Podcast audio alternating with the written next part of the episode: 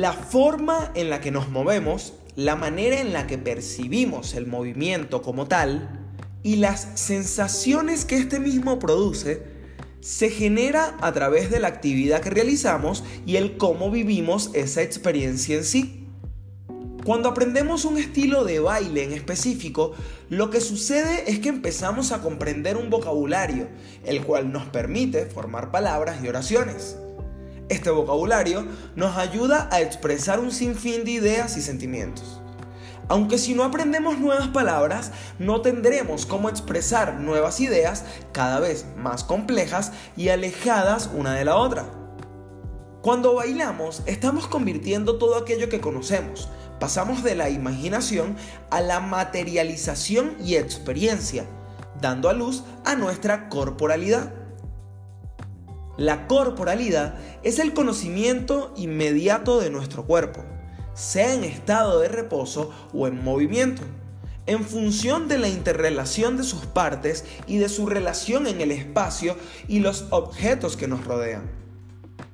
Frente a ello está la corporeidad, que plantea una posición ampliada del abordaje del cuerpo. La corporeidad plantea un tejido dimensional diverso. Te explico ahora de manera más detallada. La corporeidad plantea por ejemplo, aceptar el saber reflexivo del cuerpo. Partir de entender que el cuerpo tiene la capacidad de generar pensamiento y que éste no está solamente ligado a la matriz motora de la razón. Partir del entendimiento de que el cuerpo está más allá de los límites de su virtuosidad o efectividad. En palabras quizá más sencillas, el cuerpo posee su propia conciencia. La forma en que nos movemos, aunque pueda parecer tan, valga la redundancia, parecida a los demás, en realidad denota un individualismo que expresa nuestro yo, expresa nuestro ego.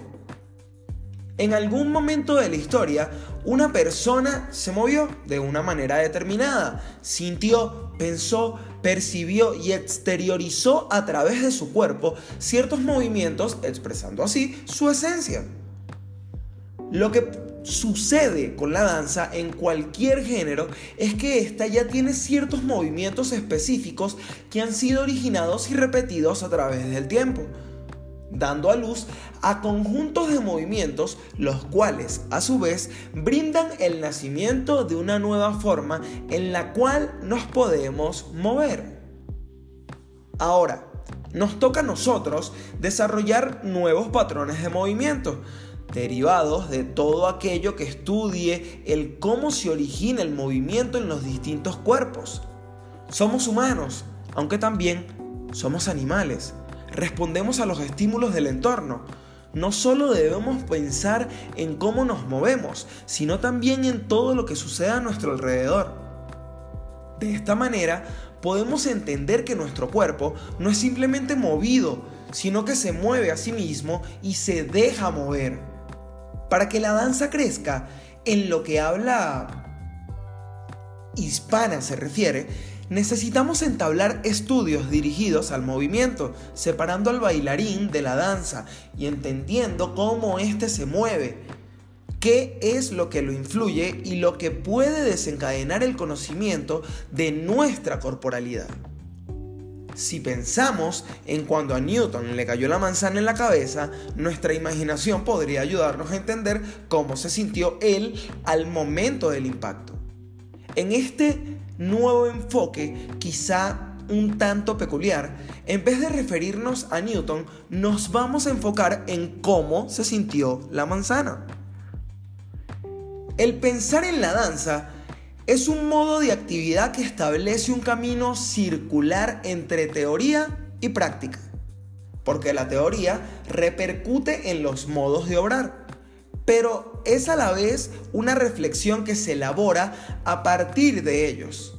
La observación de la práctica es la que produce los conjuntos de hipótesis que luego dan lugar a lo que podríamos denominar, de un modo simple, una teoría. todas las teorías que podamos esbozar acerca de las representaciones son siempre aproximaciones incompletas y limitadas.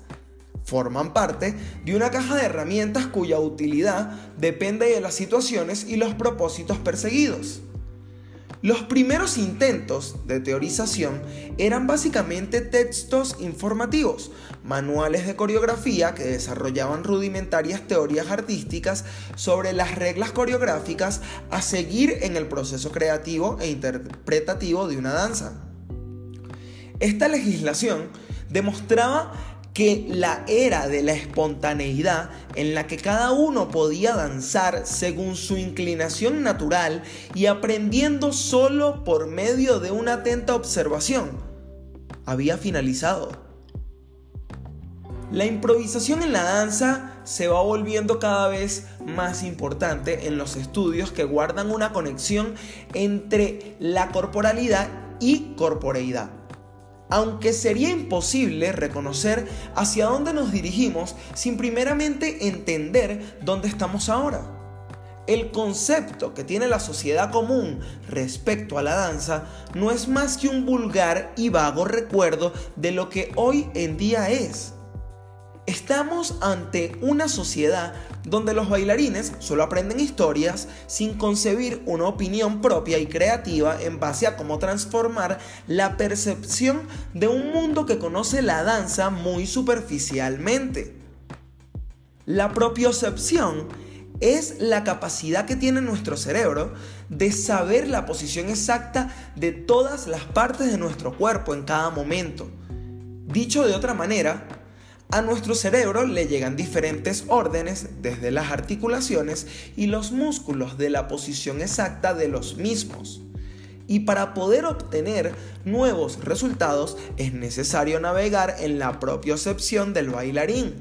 No solo se trata sobre preguntarte por qué haces lo que haces.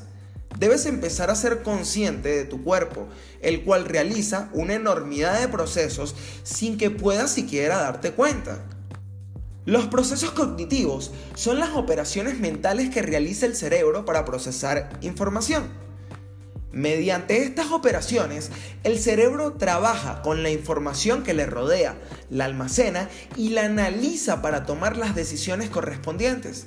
Y así como se debe expandir nuestra capacidad para generar nuevos movimientos, también debe dar lugar a nuevas formas de procesar la información trabajar en el cómo aprendemos y asimilamos lo que ocurre.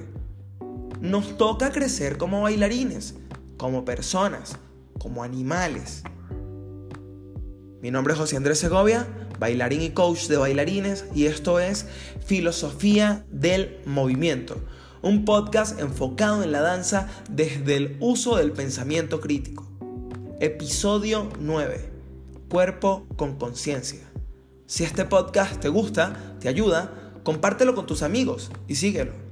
Muchas gracias por llegar hasta acá. Te comento que estaré subiendo un nuevo episodio cada domingo. Gracias por escuchar.